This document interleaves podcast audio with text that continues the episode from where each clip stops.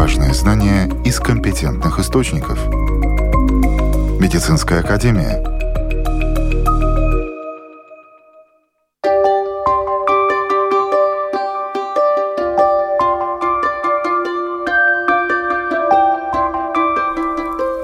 С вами Марина Талапина. В эфире программа «Медицинская академия». Здравствуйте. Гепатиты А, Б, С, Д, Е. Чем они отличаются, а главное, как поддаются лечению? Ребенок перед школой. Каким врачам надо отправиться? Далее об этих и других темах подробнее. Люди, как правило, знают очень мало о вирусном гепатите, болезни печени, которую могут вызвать пять различных вирусов – А, Б, С, Д, Е. Чтобы разобраться в этом вопросе, мы обратились к руководителю амбулаторной службы Рижской Восточной клинической университетской больницы Инге Ажине. А гепатиты все называли болезнью Боткина. Да, и человек обязательно становился желтым, и, безусловно, тут уже без врачебной помощи ну, никак не обойтись. Но еще называют ее болезнь грязных рук, грязной воды, допустим, да, происходит инфицирование. Но, опять же, оно снизилось благодаря вакцинации. От А гепатита есть прививка. Следующая группа Б гепатит – это тоже трансмиссия достаточно высокая, и цифры были высокие в нашей стране, но э, с 98 года или 7 если, может, ошибусь, на год внедрена вакцинация новорожденных в Латвии. И, ну, считайте, если мы уже видим 25-летних людей, то это поколение, оно уже провакцинировано. И эти результаты и цифры, конечно, дают о себе знать, они снижены, и этих случаев у нас они, скорее всего, завезенные, либо из других стран, либо из этой Азии или из Европы. Иногда это все, ну, возможно, проследить тоже по картам. Есть эти данные тоже в нашем профилактическом центре на странице, когда происходят какие-то определенные вспышки в определенных группах людей эти гепатиты. Да? Но от А и Б есть прививка, и это можно делать абсолютно в любом вакцинационном кабинете. Они есть комбинированы, есть отдельные прививки. И я считаю, как инфектолог, я вам точно скажу, что от того, чего можно привиться, но человек это должен себя предохранять таким образом. Ну и С-гепатит, чем он опасен, это большая хронизация происходит в процентуальном случае, да, он приводит к хроническому процессу. Если А-гепатит, он покидает организм, переболел человек, человек, то С-гепатит, он и опасен, что он, если поселился в вашем организме, то происходит такое, ну, хроническое привод к фиброзу печени. И постепенно, конечно же, этот фиброз, он приведет к опасному заболеванию, такому как циррозу и, к сожалению, к раку печени, как из таких факторов, которые мы вот, ну, бьем тревогу именно о том, что люди могут попасться в нашем поле зрения уже, ну, заболевания более серьезными, когда уже помочь, ну, посложнее сложнее. А тогда, когда это на ранних стадиях и еще не с минимальным фиброзом печени, это, ну, предлагая лечение, люди могут избавиться от вируса и от его последствий. Это основное. Поэтому мы еще предлагали вот это исследование фиброскам в нашем центре. Это впервые мы так подумали и нашли возможность. Это не является скрининговым методом, но тоже может быть обратить внимание на здоровье печени, что этот орган не болит, когда в начальных стадиях заболевания заболеваний. Буквально пару слов об этом э, исследовании фиброскам. Каким образом проводится исследование, каким образом можно узнать о состоянии печени? Самое главное, что это неинвазивный метод. Да? Неинвазивный тогда, когда э, до появления аппаратурного метода они позволяют нам безопасно и ну, быстро, во-первых, точно определить стадию фиброза, которую я только что упомянула, и он достаточно широко стал применяться. До этого мы использовали инвазивный метод, такой как э, биопсия печени. Для этого нужно было появиться в стационаре, это нужно было подготовиться, и люди как-то ну, боялись этого укола, боялись осложнений, и, возможно, это тоже было как один из таких э, препонов не появляться. Ну, это нормально, потому что ну, не каждый человек способен тоже вот пойти на исследование, и вот у него какие-то свои страхи, это долгое объяснение, возможно. И когда появился метод вот такой неинвазивный, мы все очень тоже были, ну, он не был доступен, может быть, сразу, он был доступен тоже в рамках программ определенных. Но сейчас это метод, который в нашем центре уже многие годы, у нас опытные специалисты проводят это исследование, оно достаточно простое. Единственное условие – это ну, не покушать, ну, не прийти ну, совсем совсем на голодный желудок, ну, от трех часов начинаю, ну, чтобы, ну, так скажем, человек не кушал. Это может быть единственное. Ну, плюс еще к нам приехать. Исследование, конечно, назначает врач, да, оно, говорю, я еще раз повторяю, что это не скрининг, оно не определит вам, ну, наличие С-гепатита или Б-гепатита или каких-то других гепатитов, но оно скажет о, о состоянии вашей печени, о фиброзном. Потому что, как хочу напомнить, здесь тоже, может быть, не только гепатиты приводят к этому состоянию. Здесь может быть нарушение обмена, связанное с обменом ожирения, да, люди с избыточной массой тела, употребление алкоголя, хронических каких-то медикаментов, возможно, нарушение обмена холестерина. Поэтому это тоже из таких дополнительных методов, которые дают врачу расшифровать и ну, назвать определенное заболевание и тоже ее предотвратить. Либо это будет диета, либо это будут другие рекомендации. Это уже во власти специалистов. Поэтому это тоже как метод, он очень хороший, неинвазивный, быстрый, еще раз говорю, и не больно. Главное, что людям тоже нравится, что это никакой боли и помех в организме не вызывает. У людей сейчас э, и любопытство, и страх вызывают также гепатиты D и Е. Буквально ага. пару слов о них. Что это за гепатиты? Стоит ли их бояться? Любое наличие вирусов, оно неестественно в организме, их не должно быть. И поэтому определение этих вирусов, это должно просто ну, привлекать ваше внимание, если мы уже так говорим о печени как таковой, во всех проблемах. Любое исследование, которое вы проводите, и если оно подтверждает наличие вот из всех названных вами вирусов, ну, это ну, подтверждает то, что нужно обратиться к специалисту. Не более того, и оставим это в руках специалиста, что с этим делать. Да? Они тихие заболевания, да, они всегда тоже проявятся, и да, и е э, каких-то симптомах. Это не обязательно будет желтый человек, да, как вот, ну, все-таки понимание вот этой желтухи или Боткина болезни. Но, еще раз говорю, там могут быть повышенные ферментативные пробы. И это повод для глубокого исследования дальнейшего. Но это для специалистов.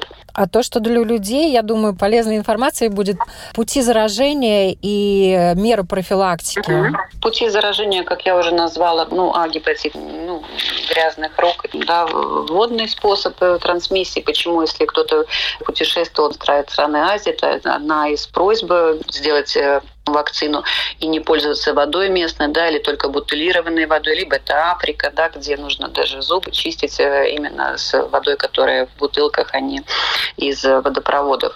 Это такой момент. Но остальные, это, конечно же, кровяная трансмиссия, где есть ну, примесь крови. И это все ну, манипуляции. Конечно же, мы говорим о маникюрах, педикюрах, татуировках, но не хочется здесь обижать, ну, так скажем, профессионалов, которые в этой отрасли работают и работают честно, исполняя свои обязанности по поводу стерилизации. Это основной момент, где может происходить трансмиссия, когда оставляется кровь, неправильно дезинфицируется и переносится на другого человека. Это, конечно же, ну, к сожалению, какие-то, может быть, медицинские манипуляции мы тоже не можем стопроцентно сказать или доказать э, обратное. Да? Ну, как бы не все идеально в этом мире. И здесь, может быть, можно тоже акцентировать обществу, говорить, особенно молодым людям, которые, конечно, сейчас настолько популярны татуировки, подарки делают э, друг другу, пирсинги и так далее. Я говорю о домашнем, может быть, использовании вот этих процедур, да, когда подруга подруги делает, или там, конечно же, это э, все упирается, возможно, в экономический момент цены, но молодым людям надо помнить, да, что последствия такой манипуляции могут быть достаточно достаточно серьезными. И при таком заражении, опять же, течение заболевания в молодом организме, оно не будет никак проявляться, да, но нужно об этом говорить, и нужно хотя бы на самом деле раз в жизни хоть провериться после таких особенно процедур, которые, я еще раз подчеркиваю, нелегальные. И не надо путать, возможно, дезинфекцию, когда вы видите, что-то опрыскивается или на спиртовой базе, со стерилизацией. Не всем инструментам подходит э, дезинфекция, а большинстве из них нужна стерилизация. Стерилизация – это другие температуры и другое, но это нужно быть аппаратуре определенной. Поэтому и здесь э, ну, способ проверки, есть институции, которые проверяют, естественно, медицинские учреждения, это больницы, это любые поликлиники, где происходят какие-то манипуляции.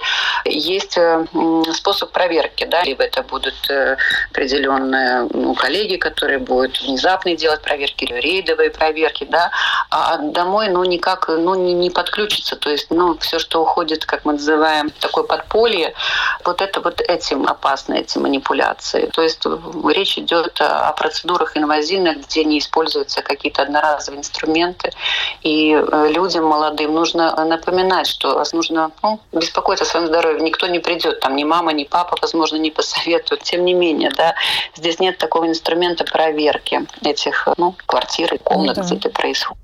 Поэтому, когда мои коллеги произносят, может быть, в эфирах именно вот, ну, о татуировках, косметологах, я всегда думаю, ну, как косметологи себя чувствуют, которые все это делают и хорошо делают, и у них нет этих проколов. Поэтому здесь, я говорю, хочется подчеркнуть именно о нелегальных моментах. Ну, как бы по дружбе, да, ну, давай я поучусь, я тебе сделаю там цветочек нарисую или бабочку, и потом следующая подруга приходит, и вот эти моменты, я не говорю, что они могут быть, э, ну, инфицированы, но это один из видов инфицирования. Конечно, сексуальный путь тоже, да, незащищенный секс. Если мы говорим о цегипатите, он может в меньшей степени но тем не менее процентуально это тоже. Моногамные отношения в этом случае более полезны, да, и меньше риска заражения. У нас есть такие пары, которые имеют кто-то этот вирус. Ну, раньше это когда было часто это все можно вылечить, и, в принципе, таких уже проблем нет. Но на начальном этапе ну, заражение не происходило, если был один партнер. Такие случаи достаточно много. Но это в литературе описано, и в наших практиках мы тоже это видели. В завершение хотелось бы на позитивной ноте, поскольку Всемирная организация здравоохранения здравоохранения поставила себе очень такие серьезные задачи, в том числе не просто бороться с этим заболеванием, а его победить. Вот насколько реально и когда, учитывая, что сегодня есть и лечение, ну, в принципе, до 2030 года поставлен этот э, план мерч, победы, да. Победа должна быть в 2030 году. Поэтому, э, значит, если э, обращать на наши цифры, да, ну мы тогда э, посчитали математически, что нам надо в год лечить э, 3000 пациентов. Но чтобы их лечить, нужно поставить диагноз. И единственный способ, как найти этих людей и привлечь к этому лечению, это только тестировать. И нужно здесь еще раз подчеркнуть, что каждый вылеченный пациент, он не представляет опасность для следующего да, человека ни в сексуальных э, отношениях, ни вот в манипуляционных отношениях, когда ну, где-то есть кровяные вот эти моменты передачи этого заболевания. Поэтому каждый вылеченный человек дает нам эту гарантию того, что мы можем победить эту болезнь. Э, потому что все ключи у нас есть. У нас есть лабораторная диагностика, у нас есть эластография печени, фиброскан, да, то есть аппаратура, которая позволяет нам безболезненно, достаточно быстро это проверить и подойти к пациенту комплексно и за минимально короткий срок освободить его от этого вируса и сделать его счастливым, чтобы в дальнейшем он не получил цирроз печени, рак печени, такие серьезные последствия не были. Поэтому на этой оптимистической ноте я призываю провериться хотя бы раз в жизни тех, кто это этого никогда не делал, задуматься тем, кто делал какие-то манипуляции последние месяцы, кто, возможно, использовал небезопасный секс или менял партнеров, которые, ну, так скажем, внешний вид партнера или партнерши – это не определение здоровья, да, или наличие, как я говорю, хорошей сумочки у женщины или красивой одежды, или красивого опрятного мужчины. Мы не можем оценить это только по внешнему виду. Поэтому только лабораторная диагностика ну, дает нам этот способ. И как еще тоже Всемирная организация здравоохранения поставила этот, э, ну, тоже такой, ну, сауклес, да, как это мото, э, не ждать, да, и мы также тоже говорим, что не ждем, проверяемся, проверяемся, тестируемся, к скринингу подключаемся, бесплатному, платному, если мы уже, и тогда мы лечимся, да, если мы лечимся, мы вылечиваемся и не заражаем ну, дальнейших других людей. И не ждем, самое главное. И поскольку, если мы уже говорим о тем, кто люди не успел, может быть, бесплатную вот эту неделю, да, пройти тестирование, наверное, чтобы не огорчались, бесплатные проверки я уже назвала, да, это донорство возможно, это возможно в профилактических центрах. Ну и в конце концов, если это деньги, это, наверное, в наше время уже чашка кофе. По цене чашки кофе можно провериться в любой лаборатории в любое время. Вместе гепатиты В и С вызывают приблизительно 80% всех случаев смерти от рака печени и убивают около 1 миллиона 400 тысяч человек ежегодно. Больше, чем ВИЧ или туберкулез. Созданные лекарства могут излечивать большинство людей с гепатитом С и контролировать инфекцию гепатита Б. Важные знания из компетентных источников. Медицинская академия.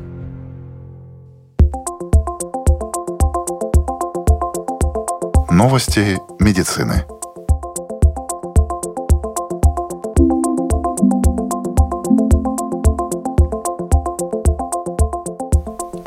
Исследования, проведенные в медицинском колледже Университета штата Флорида, выявили потенциальный недорогой метод прогнозирования риска развития деменции у человека.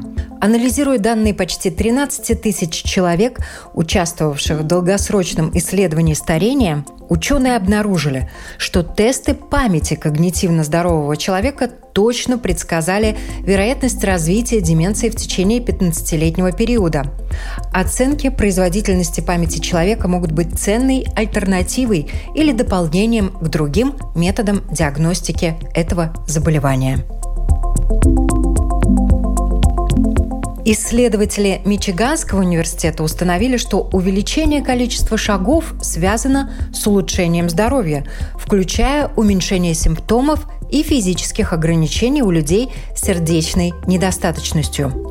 Устройства контроля, которые можно носить на теле, помогут проанализировать данные в клинических и исследовательских целях и проливают свет, какова в целом физическая активность населения.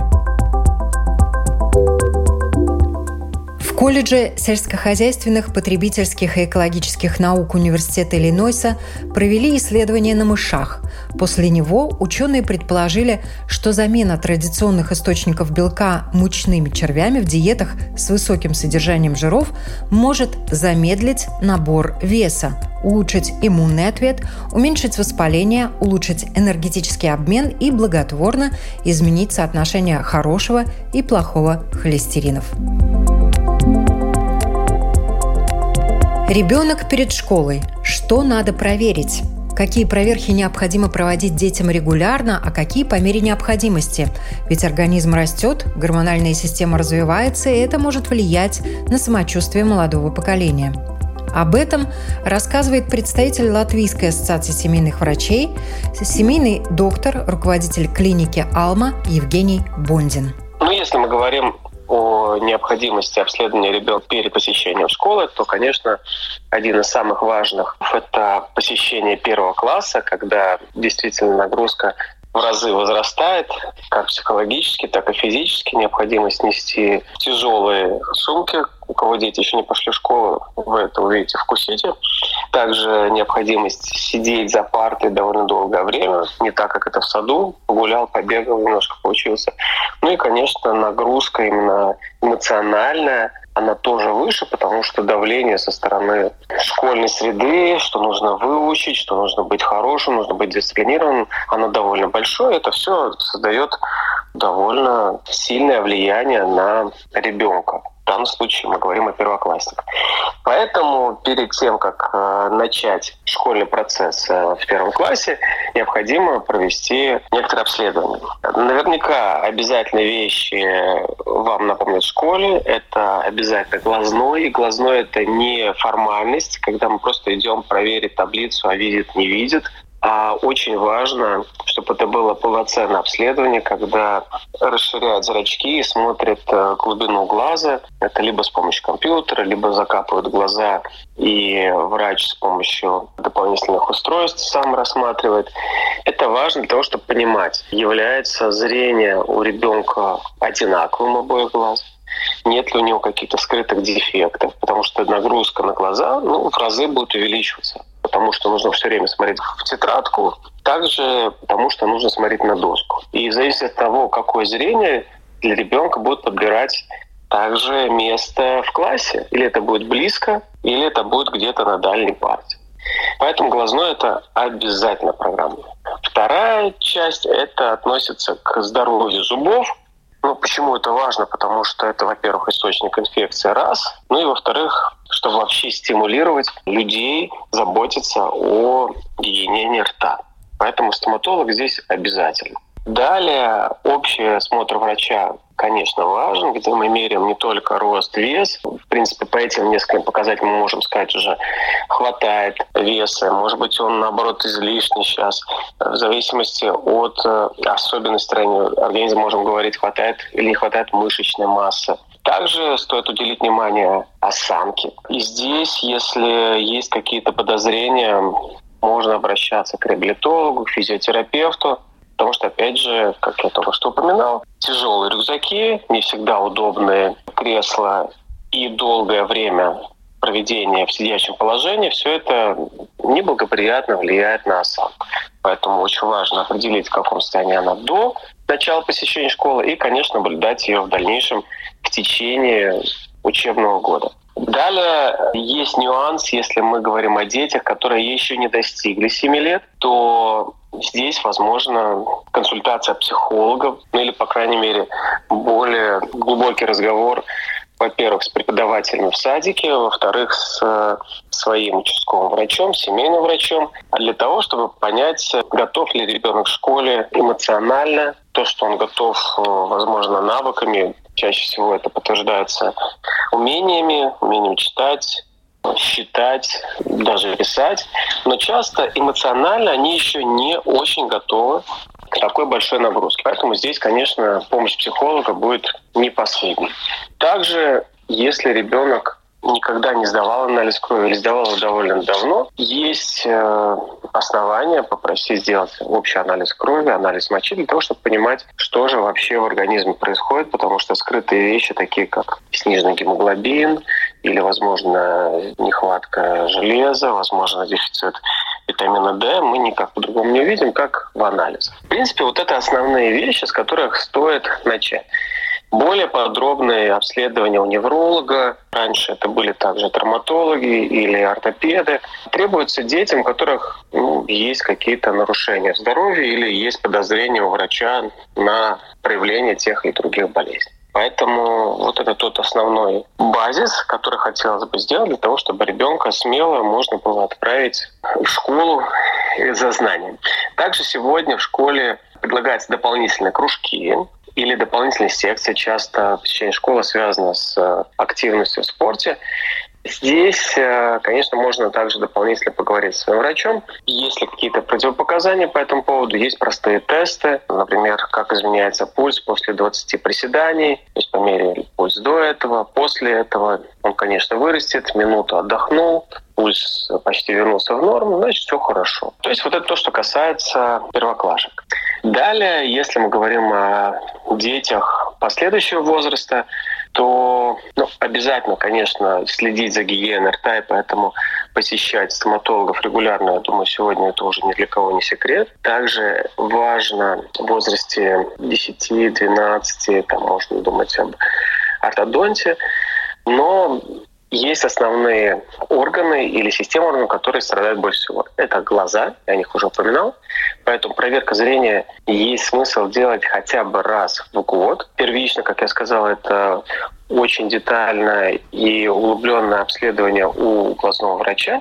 В дальнейшем это может быть хотя бы таблица резкости зрения. В принципе, в каждом кабинете семейного врача она присутствует. И если там есть подозрение на изменение зрения, или, конечно, если видят родители, что ребенок ну, явно щурится, явно приближается к телевизору на близкое расстояние, или все книжки приближают к своему носу, то, понятно, тут уже нужен более подробный тест, то есть уже вопрос об окулисте. Также здесь э, важна оценка осанки. Первый класс – это также время, когда дети стремительно растут. Поэтому скелет вытягивается, а мышечная масса не успевает за ними, и мышцы не успевают за ними. Соответственно, чаще всего мы наблюдаем слабость осанки. Но если мы говорим про осанку, то хотя бы раз в полгода есть смысл о ней задуматься. В первую очередь родители могут сами на это посмотреть, посмотреть на ребенка сбоку, посмотреть на ребенка сзади, сутулиться, горбиться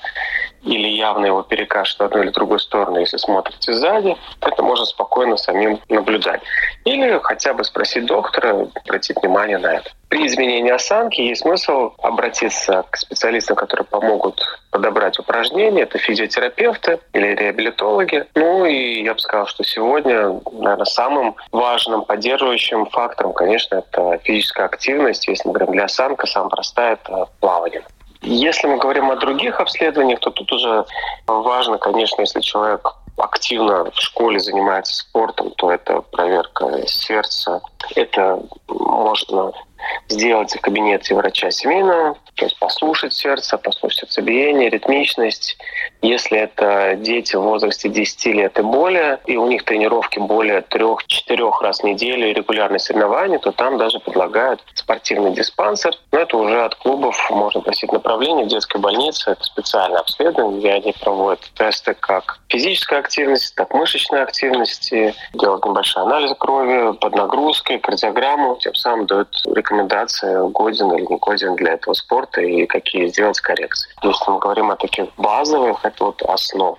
Есть еще такой щепетильный вопрос – пубертат когда девочки вырастают и развиваются, когда у мальчишек тоже начинаются свои особенности роста, тоже есть важные аспекты, на которые родителям, наверное, стоит обращать внимание. Вот э, когда девочке, может быть, с мамой стоит э, осуществить первый визит к гинекологу, ну и может быть, это больше, наверное, такая теоретическая работа для родителей. Нужен какой-то разговор в отношении здоровья мужского с мальчиками. Могут быть какие-то рекомендации от семейных врачей? Да, очень хороший вопрос. Ну, во-первых, я бы хотел отметить такую вещь, что вообще о половом развитии и о половом э, созревании и отношениях не надо разговор затягивать, не надо ждать, когда ребенок уже сам спросит.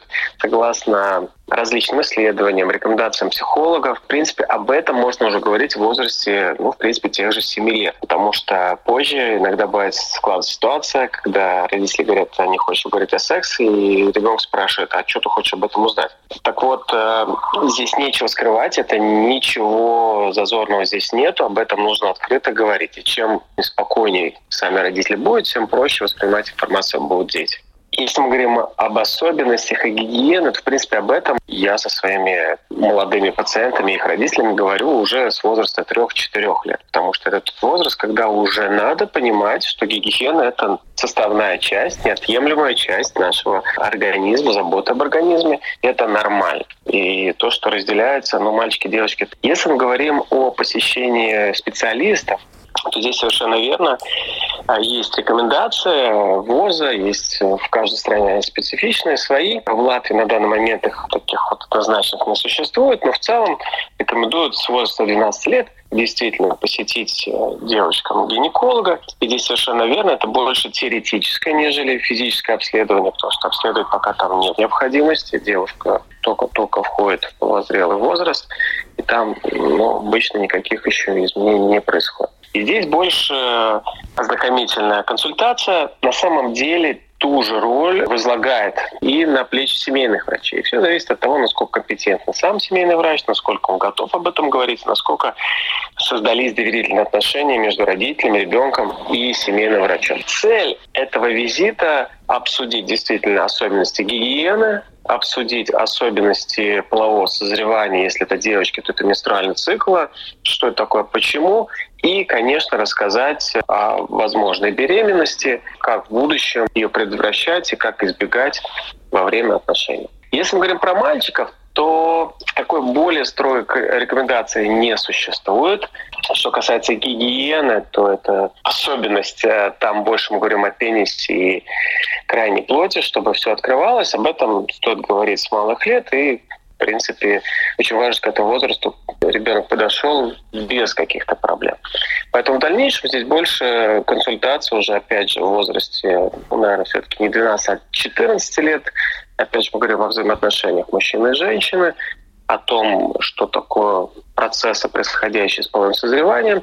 Ну и понятно опять, что такое беременность и как к ней приходят люди. Поэтому, если мы говорим про мальчиков, то к урологам их отправляют редко, только если есть какие-то проблемы. Все остальные вопросы решают либо семейным врачом, либо в домашнем кругу. Если говорить про девочек, то да, такая консультация имеет место быть. Насколько я знаю, у нас вот пока нет, не видел запланированных, чтобы гинекологи ждали вот именно девочек просто обсудить, потому что работы очень много у детских гинекологов.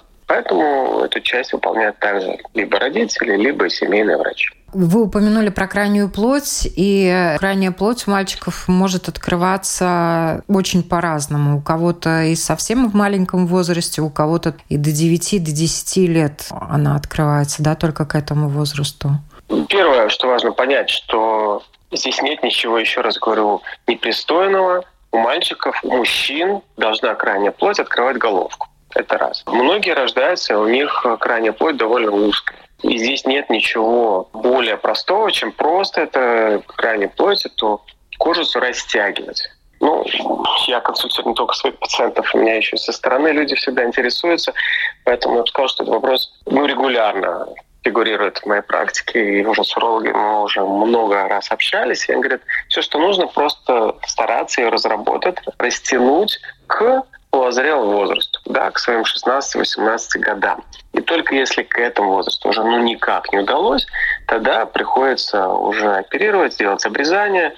Зачем? Потому что это может родить много неприятных моментов в будущем. Во-первых, это воспаление, а во-вторых, ну, когда она все-таки зайдет туда, куда надо, она как живут пережимает. Очень больно и очень неприятно. Поэтому здесь все, что нужно родителям, не бояться, и тут я говорю и с мамами, и с папами, зависит от того, кто занимается воспитанием, что это нормально научить своих детей заниматься своей гигиеной. Ну, чтобы обобщить то, о чем мы сегодня говорили, номер один. Родители, постарайтесь э, не упускать из своего вида. Это осанка ребенка. Ее можно наблюдать так же, как он сидит, как ходит, как стоит. Второе – это зрение. Это именно родители могут заметить, что что-то меняется.